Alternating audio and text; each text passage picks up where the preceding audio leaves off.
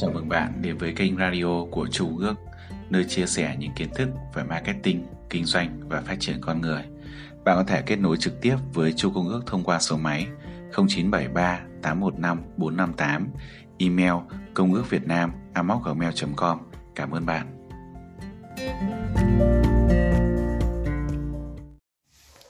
Chương 2 Khoan, hãy làm điều này trước đã. Hiện tại bạn đang viết thư chào hàng, email quảng cáo hay các trang web như thế nào? Bạn đã có chiến lược viết chưa? Để cuốn sách này đạt được hiệu quả cao nhất, bạn cần biết mình đang ở trình độ nào. Bạn cần phải biết lối hành văn hiện tại của bạn, bản thân ra sao. Khi hiểu được điều đó, bạn sẽ dễ dàng thấm được những bài học dưới đây. Hãy ghi vào chỗ trống dưới đây cách viết lách của bạn hiện tại. Giải thích từng bước cụ thể. Bạn làm gì trước khi viết? Bạn làm gì khi đang khi viết? Bạn làm gì sau khi viết? Và hãy viết ra câu trả lời vào đây. 3. Cái gì là không thể? Mới vài phút trước thôi tôi đã được đọc về một người phụ nữ có 6 con, 35 cháu, 75 chát và 10 chút. Bà ấy nhảy khỏi dù máy bay để mừng sinh nhật lần thứ 93 của mình. Quả là một người dám nghĩ lớn và làm lớn. Tôi tin mọi người đều có thể thực hiện được bất kỳ điều gì kẻ khác cho là không tưởng. Tôi nghĩ rằng bạn có thể sở hữu, thực hiện hay trở thành bất kỳ điều gì mà trí tưởng tượng của bạn có thể nghĩ ra được. Đó là một chủ đề của một trong những cuốn sách đầu tiên tôi chắp bút với tựa đề The Attractor Factor, tạm dịch nhân tố hấp dẫn. Trong phần lớn cuộc đời của mình tôi đã sống theo nguy dị suy nghĩ như vậy. Tôi thích nghĩ lớn và cũng rất thích đọc về những người đặt ra các mục tiêu không tưởng và rồi đạt được các mục tiêu đó. Dù là Roger Bannister phá kỷ lục chạy một dặm dưới 4 phút, NASA đưa con người lên mặt trăng, Bruce Smarter viết một lá thư huy động vốn và nhận được tài trợ 100% từ những người nhận được thư. Hay cụt cụ bà 93 tuổi vẫn dám nhảy dù. Tất cả chứng minh rằng không có bất cứ một giới hạn nào thực sự quá lớn lao và không có điều gì thực sự bất khả thi. Thay vì các giới hạn, những gì cản lối chúng ta chính là các khuôn mẫu và những lối mòn tư duy. Johan Win và Colin Group trong cuốn sách mở rộng tư duy của chúng ta The Power of Impossible Thinking, tạm dịch Sức mạnh của tư duy không tưởng đã tuyên bố chính các khuôn mẫu và lối mòn tư duy đã kiến tạo nên mọi mặt của cuộc sống chúng ta. Lấy ví dụ, ngay từ bây giờ tôi đang đọc cuốn The Fortune at the Bottom of the Pyramid, tạm dịch dưới đáy kim tự tháp của C.K. Palahalat và rất thích những câu chuyện có thật về những con người và doanh nghiệp đã giúp đỡ người nghèo từ những nơi như Brazil, Ấn Độ. Những cá nhân ấy không hề suy nghĩ hạn hẹp chút nào. Ví dụ như bệnh viện Avinai ở Ấn Độ đã phát triển từ một cơ sở chỉ có 11 giường bệnh trở thành một trong những cơ sở điều trị thị lực lớn nhất thế giới. Họ chăm sóc cho hơn 1,4 triệu bệnh nhân và thực hiện hơn 200.000 ca phẫu thuật phục hồi thị lực mỗi năm. 2 phần 3 trong số bệnh nhân được điều trị miễn phí, còn những người phải thanh toán chỉ phải chi trả những mức viện phí trung bình 75 đô la.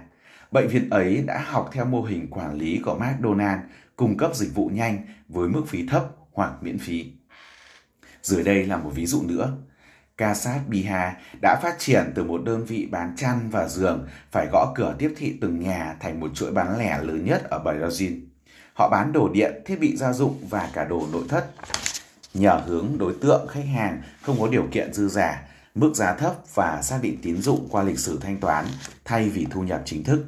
70% khách hàng của Casa không có thu nhập chính thức hay ổn định. Công ty này đã thu về tổng cộng hơn 1 tỷ đô la và giành được tín nhiệm tuyệt đối từ khách hàng. Tôi cảm thấy hầu hết chúng ta thường không dám nghĩ đến. Thật sai lầm, để mở rộng tư duy bạn nên đọc cuốn sách của Pahalat mà tôi vừa đề cập, cũng như cuốn The Power of Impossible Thinking, tạm dịch Sức mạnh tư duy không tưởng của Why and Group. Why and Group lý giải rằng chính các khuôn mẫu và lối mòn tư duy hoặc sẽ kìm hãm hoặc sẽ thúc đẩy chúng ta. Tư duy cho rằng doanh nghiệp chẳng được lợi ích gì khi giúp người nghèo khó là một kiểu tư duy hạn hẹp, bị khuôn mẫu kìm hãm. Những các nhân được đề cập trong cuốn sách của Bahalat đã phá bỏ lối mòn này và giúp ta nhận ra hướng đi mới. Vậy thì bây giờ, bạn muốn bản thân đạt được gì sau khi đọc xong cuốn sách này? Giấc mơ bất khả thi của bạn là gì Và nếu thực sự chẳng có chướng ngại hay giới hạn nào có thể ngàn chân bạn, thì điều bạn muốn thực hiện nhất là gì? Hãy trả lời câu hỏi trên. 4. Một lưu ý nhỏ. Tôi đã theo nghề viết lách trong suốt gần 40 năm qua. Tôi cũng đã dạy các kỹ năng viết lách trong hơn 30 năm trở lại đây. Tôi đã đọc hàng trăm cuốn sách về kỹ năng viết và cũng tự tay viết hàng chục cuốn về chủ đề này. Tôi cũng mở nhiều khóa học và diễn thuyết nhiều lần về nghệ thuật viết lách trong hàng chục năm qua. Tuy vậy, tôi thừa nhận là tôi không biết hết mọi thứ. Tôi không thể gói gọn tất cả những gì bạn cần vào một cuốn sách duy nhất. Thậm chí đó là sản phẩm tâm huyết mà tôi đã mất nhiều tháng trời để hoàn thành. Thậm chí đó là cuốn sách dựa trên mọi kinh nghiệm tôi góp nhặt được tính đến tận hôm nay. Vậy hãy nhớ rằng tôi chân thành khuyên bạn đọc thêm nhiều cuốn sách khác về kỹ năng viết. Vài cuốn kinh điển đã được tôi liệt kê trong phần danh sách mục tham khảo. Tôi cũng đăng tải nhiều bài viết bổ ích trên trang Mr. File của mình. Và thêm nữa, chỉ cần trên trang amazon.com và tìm sách tham khảo để viết lách, đảm bảo sẽ có hàng ngàn kết quả cho bạn lựa chọn. Nếu bạn chỉ muốn tìm hiểu về nghệ thuật thôi miên bằng ngôn từ thì hãy đọc hết cuốn sách này. Những cuốn sách trong phần tham khảo cùng tài nguyên phong phú trên hai trang mạng sau. một Phần mềm hỗ trợ thôi miên bằng ngôn từ của tôi mời truy cập trang Hypnotic Writing Wizard. Toàn bộ thư viện các cuốn e-book về thôi miên của tôi mời truy cập hypnoticlibrary.com 5. Bắt đầu thôi. Mục tiêu của tôi hướng tới chỉ là đặt bút tả lại một cách thật giản dị mà hấp dẫn những gì mắt tôi nhìn thấy và con tim cảm nhận được. Hãy kéo ghế lại ngồi nghe nào. Tư duy được mệnh danh là cha đẻ của nghệ thuật thôi miên, tuy được mệnh danh là cha đẻ của nghệ thuật thôi miên bằng ngôn từ và viết cuốn sách đầu tiên về chủ đề này, cộng thêm 7 ebook khác về cùng chủ đề nối tiếp thành công vang dội của ấn phẩm đầu tiên. Tôi lại học hỏi được lối viết như thôi miên, đọc từ hai nguồn có chút không chính thống. Ngày trước tôi thường đọc các áng văn bất hủ của những văn hào kinh điển như Jack London, Mark Twain, Shirley Jackson và Hemingway. Và thực sự trước khả năng sử dụng ngôn từ của các nhà văn, qua ngôn từ họ có thể khiến ta bật cười, bật khóc hoặc khiếp đảm kinh sợ.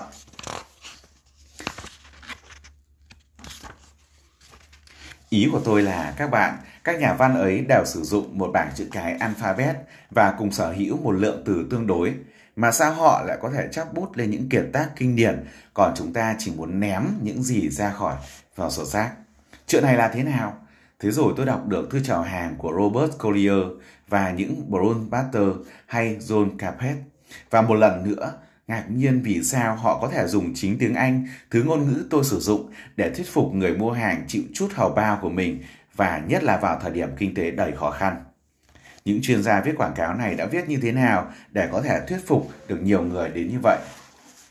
Để trả lời câu hỏi trên, tôi đã cất công tìm hiểu cả hai kiểu viết lách đó. Trên ghế giảng đường và cả sau khi tốt nghiệp, tôi đã tích cóp được rất nhiều kiến thức về văn chương. Tôi cũng hoàn thành nhiều khóa học anh và văn học Mỹ. Tôi rất thích những tác phẩm Nathaniel Hawthorne, Herman Melville, Jack London, Mark Twain, William Saroyan và nhiều nhà văn khác. Tôi từng viết một vài tiểu thuyết, kịch và cả thơ nữa, cố gắng áp dụng những gì mình đã học được và tạo ra nhiều tác phẩm khá đặc sắc. Một số tác phẩm của tôi đã được xuất bản, tôi cũng đã tận mắt chứng kiến vở Robert Bevin Interview, tạm dịch buổi phỏng vấn Robert Bevin của mình được đưa lên sân khấu ở Hudson năm 1979. Vở kịch này cũng đã giành được giải trong liên hoan kịch giả đầu tiên tổ chức tại Hudson. Vài năm sau tôi lại tiếp tục học hỏi về cách viết quảng cáo. Tôi tìm đọc tất cả các tài liệu liên quan đến chủ đề này, từ các cuốn sách về marketing vẫn còn phát hành trên thị trường, cho đến những cuốn sách cũ có thể được tìm thấy trong các bộ siêu tập hoặc các thư viện. Phải công nhận một điều, cuốn Robert Coley Letter Book, tạm dịch tuyển tập thư của Robert Kohler, đã thay đổi cuộc đời của tôi. Chưa hết những ấn phẩm của John Capet đã mở ra cho tôi một chân trời mới. Thế rồi tôi bỏ thời gian luyện viết, đôi khi cho ra lò những mẩu quảng cáo bom xịt, nhưng phần nhiều là những bài viết thành công vang dội. Một số bài còn vượt xa mong đợi. Thư quảng cáo cho Tholin, một chương trình chạy hệ điều hành đốt trước đây, vẫn còn được nhiều người bàn tán mãi cho đến tận hôm nay. Tôi sẽ còn nhắc đến chương trình này trong các trang về sau. Chính trải nghiệm của tôi với phong cách viết này đã giúp tôi nhảy ra ý tưởng về nghệ thuật thôi miên bằng ngôn từ. Tất nhiên ý tưởng này không tự nhiên xuất hiện. Tôi phải mất đến tận 20 năm thai nghén đứa con tinh thần này và cũng phải đến khi tôi đọc cuốn sách The Unlimited Selling Power, tạm dịch là năng lượng thương mại vô biên. Đứa con ấy mới thực sự chào đời, đó chính là khi tôi chắp bút quyển sách đầu cho trào lưu, quyển sách luôn được tôi giới thiệu trong một buổi diễn thuyết trước công chúng những năm 1990. Quyển sách đầu tiên của tôi được số hóa và cũng là quyển bán được hơn 10.000 bản trực tuyến tính đến ngày hôm nay. Cuốn sách ấy không hề xa lạ, thực tế bạn cầm nó trên tay đấy, cuốn thôi miên bằng ngôn từ. Thôi miên bằng ngôn từ có thể hiểu là nghệ thuật tạo ra những văn bản cuốn hút người đọc từ đầu cho chí cuối. Những nhà thôi miên thường gọi đây là trạng thái thôi miên hữu thức. Sẽ được tôi giải nghĩa trong các chương sau. John Boulter đã từng viết trong cuốn sách Hypnotic Language tạm dịch là ngôn ngữ mê hoặc rằng mọi hình thức đối thoại đều được ra tiếp nhận và trạng thái mê hoặc như bị thôi miên vậy. Nên chú ý, John cũng giao tiếp chỉ đưa ra chúng ta vào trạng thái thôi miên. Bạn có thể viết ra một áng văn khiến cho mọi người chán ngán, đọc vài dòng đầu là đã muốn bỏ qua mà bạn đâu có muốn phải vậy không nào? Tương tự bạn có thể mào đầu một cuộc trò chuyện nào đó và đưa người đó vào đối thoại với mình một trạng thái mê hoặc. Song nếu cuộc trò chuyện chẳng có tí gì gọi là lý thú, người nghe sẽ chả buồn chú tâm đến những điều bạn nói. Đối với tôi, nghệ thuật thôi miên bằng ngôn từ chỉ đơn giản như sau. Thôi miên bằng ngôn từ là sử dụng một cách có chủ ý từ lời nói, từng chữ nhằm đưa cho người khác vào trạng thái tập trung cao độ và khiến họ đồng ý mua sản phẩm hoặc chọn sử dụng dịch vụ của bạn. Là một người viết quảng cáo kiên, nhân dân tư vấn marketing, tôi viết để thuyết phục người mua nhằm đạt được mục đích bán hàng. Điều này cũng có nghĩa thôi miên bằng ngôn từ là việc làm ra những văn bản có khả năng thu hút và duy trì sự chú ý đủ lâu để bán được hàng. Tôi không có ý khiếm nhã, chỉ là tôi chú trọng hơn vào mục tiêu mình hướng tới mà thôi. Tôi cho rằng bạn cũng đang muốn biết cách hái ra tiền bằng các con chữ. Nếu không thì bạn đâu có tìm đọc cuốn sách này làm gì đúng không nào? Vậy thì hãy thành thật với nhau nhé. Ý định của bạn là làm thế nào người khác có thể tin dùng sản phẩm dịch vụ của bạn, chứ không phải lập ra một hội kín hay bán những thứ phế phẩm kém chất lượng. Bạn tin tưởng vào sản phẩm dịch vụ của mình, bạn muốn giúp đỡ mọi người và cũng muốn kiếm một ít lợi nhuận khi làm công việc có ích đó. Có phải vậy không nào? Tôi cũng thế. Ok, như vậy là chúng ta vừa hoàn thành từ phần số 2 cho đến phần số 5. Phần số 2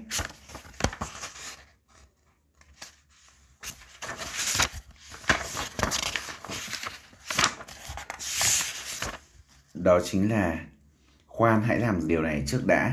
ba Cái gì là không thể. 4. Một lưu ý nhỏ. 5. Bắt đầu thôi. Hẹn gặp lại bạn ở phần 6 Agatha Christie và thuật thôi miên bằng ngôn từ. Xin chào và hẹn gặp lại.